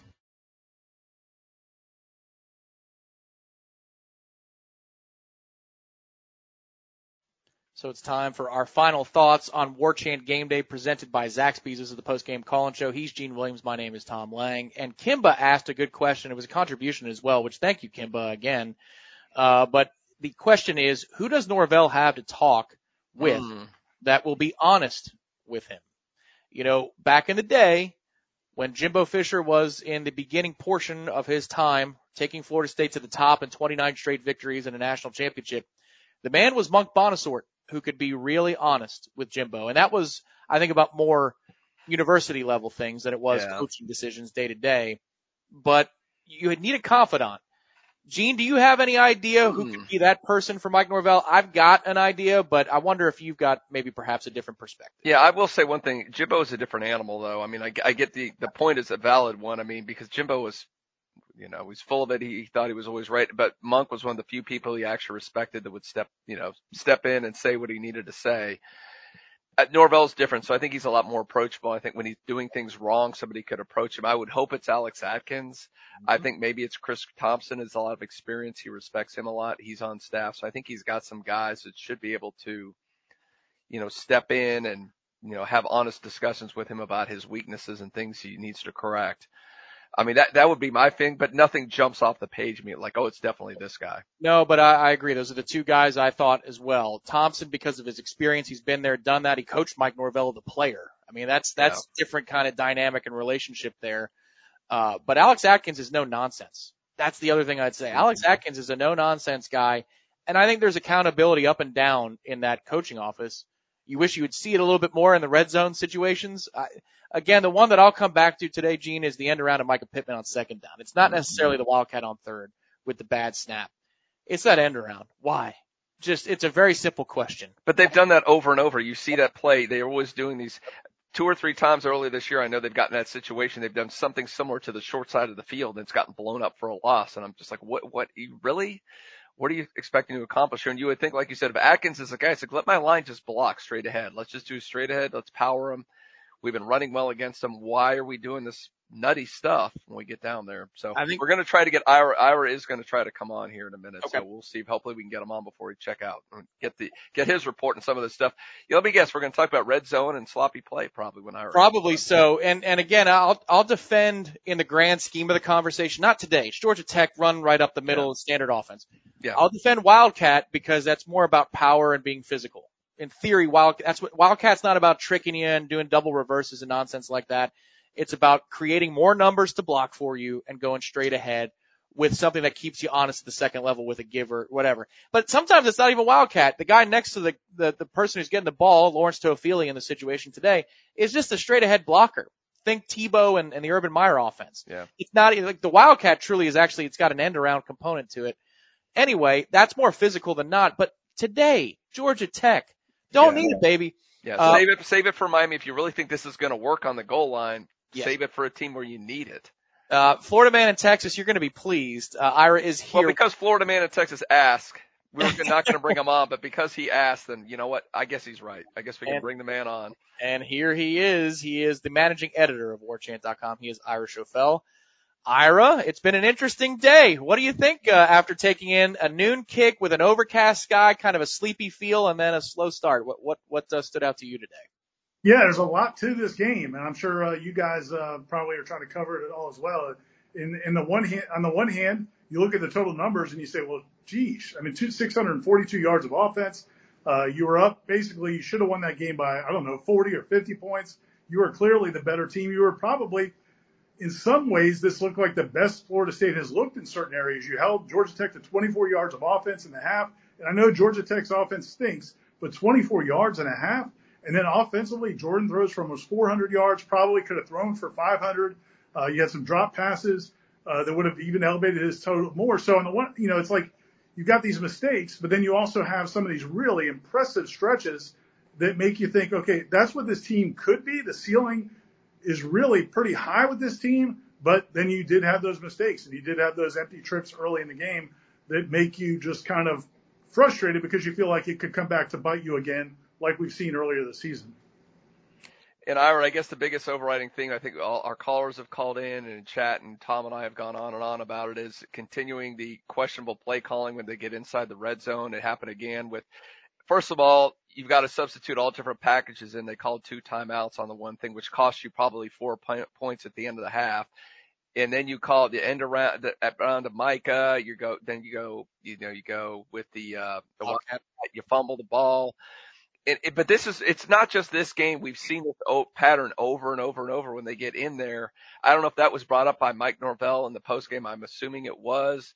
It, this hasn't changed all season. It's driving people nuts. I mean, I, again, we're focused on a negative. Like you said, there were so many positives, the score, the yards, all that thing. But the thing that scares people when you play Miami, Syracuse, Florida here down the road, if this continues, it's going to cost you a game or two.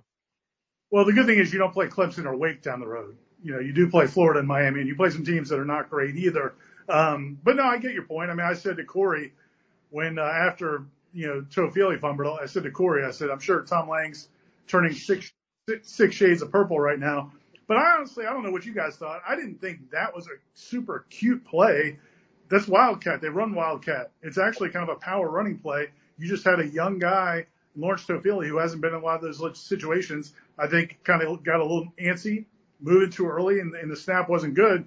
Um, but to me, that's not the same thing. Some of the things they've done have been terrible, but I think because this comes on the heels of all of the other issues, and then also the timeouts. The timeouts were ridiculous. Well, that was the substitution. Right. My point is he's bringing a different Well, I don't. He's know- changing everything on the goal line, and Benson's been running down their throat. Keep it simple. Why are they? Why do you need to do all this? When you need mealtime inspiration, it's worth shopping Kroger, where you'll find over 30,000 mouthwatering choices that excite your inner foodie. And no matter what tasty choice you make, you'll enjoy our everyday low prices, plus extra ways to save, like digital coupons worth over $600 each week. You can also save up to $1 off per gallon at the pump with fuel points. More savings and more inspiring flavors make shopping Kroger worth it every time. Kroger, fresh for everyone. Fuel restrictions apply. Bells and whistles down there. Just, just simple, run it in. I don't know that it was a ton of substitutions. I think they had guys that that made guys that didn't get lined up correctly, um, or or didn't know that they were supposed to be in the game. Again, it wasn't like I didn't think it was total chaos. It was like one guy in a couple of situations. Um, so yeah, I'm not defending it. Look, man, I just wrote a story the other day about the red zone offense, and I get it. It's it's been a problem all year. I just don't. I don't want to kill them for saying that they were too cute. That's what a lot of people were saying on social media. I didn't feel like that play was all that cute. Um, it's a basic play. It's a power running play, um, and it just you know. But on top of everything else, I get it, and also on top of the uh, the timeouts. But again, my point is, you still, you know, it, to me, what, what I, the way I would look at this game, and you'd like to think that Florida State's coaches and players will look at this game. I think certainly the coaches will, is just guys, if you stop making the self-inflicted mistakes, you could be one of the best offenses in the country. And this defense can be now that you've got Fabian Lovett back and Jared Verse's healthy and those young guys that had come on during the season out of necessity, now that they've developed, this defense could be what we thought it was going to be at the beginning of the season. Suddenly the back end looks a lot better when when they when the front looks uh, fully healthy. So to me, you know, I'm I'm probably more on the glass half full side in general, but I just I'm very impressed by what they did, especially offensively against the Georgia Tech defense. That is not a bad defense. Yeah, and I, I started out with all my positive. I was glass full, but then you know some of the stuff, and I guess part of that offensive thing that drives in 13 penalties, Ira, I think probably oh, se- seven of them were probably pre-snap, something or rather. And I guess it's discouraging after a bye week to see that because you mentioned all these yards and points, and imagine if they clean that up. I mean, I guess it drives people nuts. They could have won this game by 40, 50 points if they were just relatively clean on offense. No, 100%. I mean, and the penalties were terrible. I mean, I, yeah, I mean, I led my game story with that it was a very sloppy performance. So he had two turnovers in the first half offensively, all the penalties, um, just some just weird decisions, poor decisions by a bunch of different guys. The special teams were a disaster. Uh, keep, you know, keep getting, setting yourself up with terrible field position. So there's a lot of problems with this team. I'm just saying there, I think there are some positives as well. And again, I think when, when you look at coming off a bye week, I was curious to see how they were going to be today because you're not just coming off a bye week, but you lost three straight games. And I, I wondered how sharp they would be in this game. And clearly they, they were not sharp in certain areas. But overall, again, I think you, this should be a message to those players that, man, if, if you don't win out, if, if Florida State doesn't win these last four games and finish the season with five straight wins and a nine and three record, they have themselves to blame. And that would be my message to these players. Nobody on the schedule left is better than you. Go out and play and enforce your will and finish the season nine and three, and then everybody forgets what's what happened in the first three weeks of October. Okay, I'm going to get a positive here. I know I, I'm going to let Tom ask about the uh, defense starting the second half because I know he loves talking about that. Um, so the biggest positive to me, there, there are some things that really, first of all, Jordan's performance, throwing for almost 400 yards, maybe one of his best outings, unbelievable. CJ Campbell, I mean, how, that was so cool. If you saw the TV broadcast when he was getting the whole team was slapping him on the helmet, congratulating for him to be able to get the touchdown was awesome. Trey Benson running for over 100 yards. That was great to see and running with authority and power. I love to see that. What was, or, and maybe the first half of the defense, how dominating they were. What was kind of the overwhelming positive from this game out of all those different scenarios you saw? You know, I think the biggest thing is I think, you know, they're going to take away just the fact that they had a dominant win. And it's something this team hasn't had in a long time. I mean, I think, you know, Mike Norvell talked about it. Corey asked him after the game, you know, what does it mean for these guys to just go in a locker room and be happy again and, and, and to go into practices and be, you know, just feel good about themselves again. You, you played three ranked teams. You probably should have won at least one of them, maybe two of them. You lost all three of them. And so I kind of wondered how that was going to affect them. And so I think this is going to be good for them. Um, I really feel like just those positive stories. Fabian came back and played. He played well and, and did not seem like he had any setbacks. Um, and then, as you said, CJ Campbell was just a great, great story because when he went down with an injury at the beginning of the year, he had a broken fibula. They also thought he had torn ligaments. It turned out the ligaments weren't torn, uh, but he did have a broken bone. They fixed it. And now he's back and he played and scored a touchdown late in the game. I thought that was a cool moment. I also thought it was cool for Lawrence Toafili to have two fumbles and then to come back and make that really incredible play down the sideline to score. Not just, you know, it was a good catch, but then fighting his way into the end zone for the touchdown after those two turnovers was really redeeming for him. Um, I just think that was this game. There's like a lot of individual things like that, um, where, you know, even Jordan, Jordan maybe had some, some, some throws he would have liked to have thrown a little bit better in the first half, but, but man, he was dialed in after that. And so I just thought it was a game where they weren't sharp early, but they still just kind of persevered and, and played really good football for most of that game. Yeah, and that's something, Ira, that, you know, you don't take for granted based upon where this program has been for the last three, four, five years. Um, I'll pass on the second half touchdown question. What I'll ask you is just, because I feel like today is honestly a choose your own adventure, choose your own emotion kind of day. Yes. Or how you want to feel about the game because you could pick which path you want to go. How did Mike Norvell sound in the press conference? How did the players sound? And, and which path did they take about overriding concerns or a win is a win? Where, which way did they go?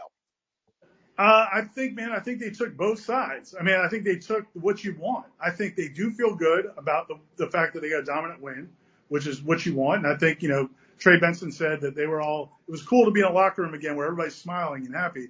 At the same time, I think they clearly understand that they made a lot of mistakes in that football game. Jared Verse talked about the second, uh, that drive, start second half and he said he just thought that they didn't come out with the right focus, and that's on the coaching staff because that's been this team's mo now for most of the season is if they go into halftime, the defense does not come out and get a stand in the second half. Now they were hurt a little bit by the onside kick to start, start second half, so Georgia Tech got a short field.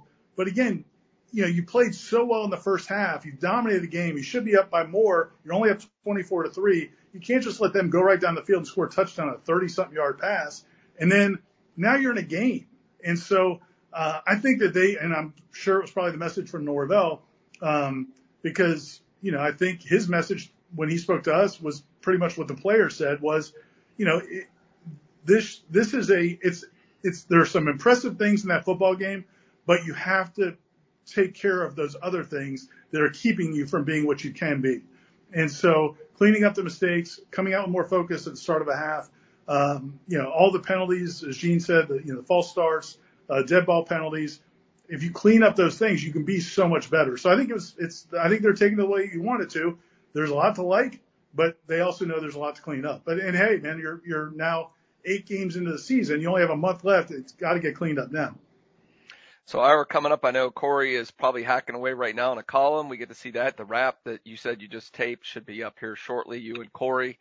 And uh, what else can we look forward to here the rest of the day? Now that we actually we have some time to actually put some content up, and we're not up till three in the morning trying to do this. So what can fans look forward to before they go to bed tonight? Exactly. Corey's column's already done. I'm actually going to go edit it right now. I'll get that up. Um, and then uh, Austin's going to write a story about C.J. Campbell and just kind of his, you know, impressive. I mean, it was it was a cool scene, as you guys said. Yeah. That was a really cool scene because he was told his season was over. Everybody in the team thought his season was over. Uh, I'm going to be writing about the defense, um, and uh, and then also we'll, we'll have something about the offense. This was a pretty impressive day overall. I don't, they didn't punt one time. Yeah. I mean, that's an impressive overall offensive performance.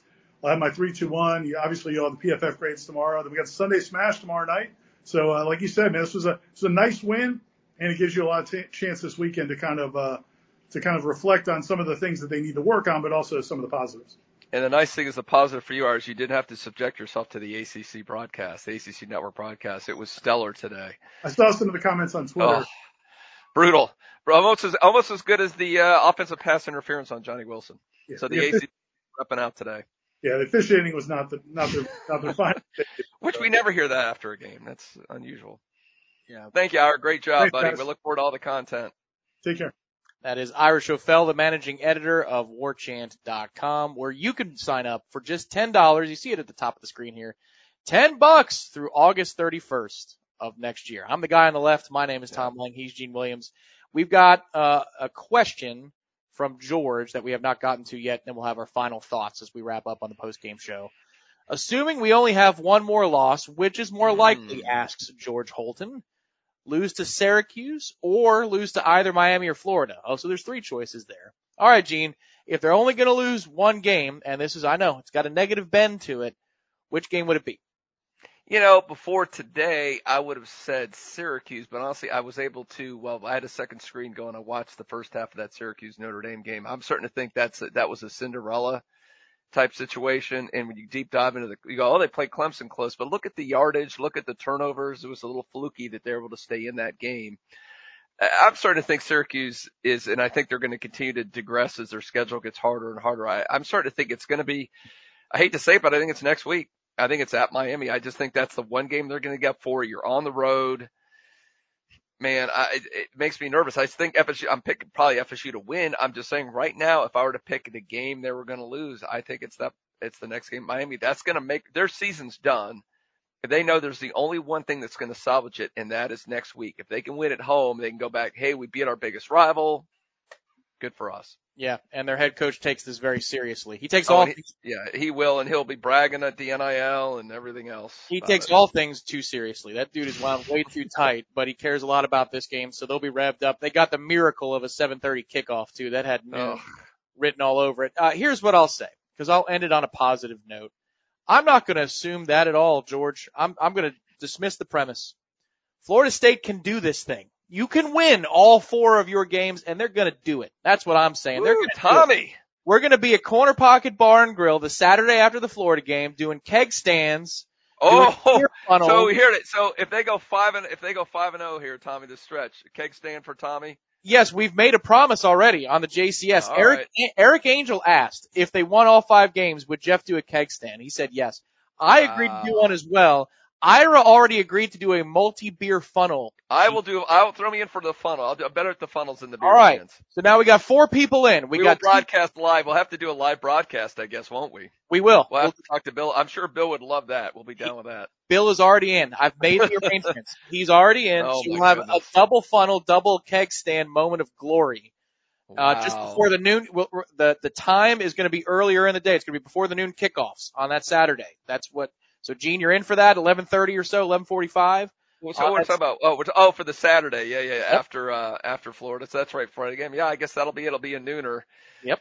We'll have to do it. Wow. Okay. I'm in. I'm in. Five and zero. I'm in. I Eric, if, you're, if you're still watching from the Palace, we've got another one. We've got another one in. That's Gene Williams who's going to be doing a beer funnel. So that would be man. Think of that. You would be nine wins going into the bowl for a chance to get ten. That would be something. Yeah. I and mean, you would have beaten you would have beaten your two in-state rivals. So that'd be a good way to finish the regular season.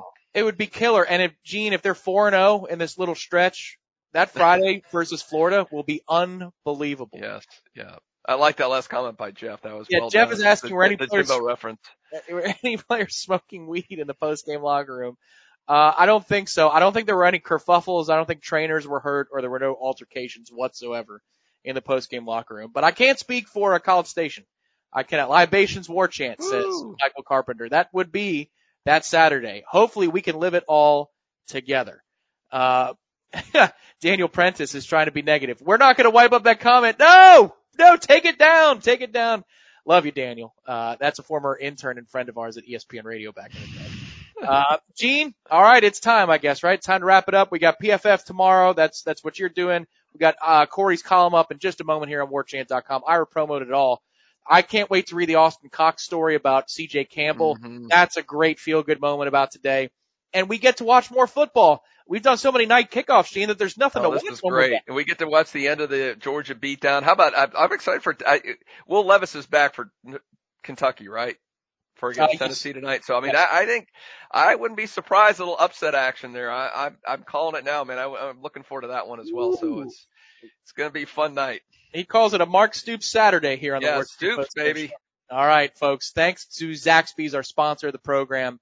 Thanks to ABC Fine Wine and Spirits, who sponsors the viewer chat. And they've got some more libations for us in the weeks to come. We like those folks.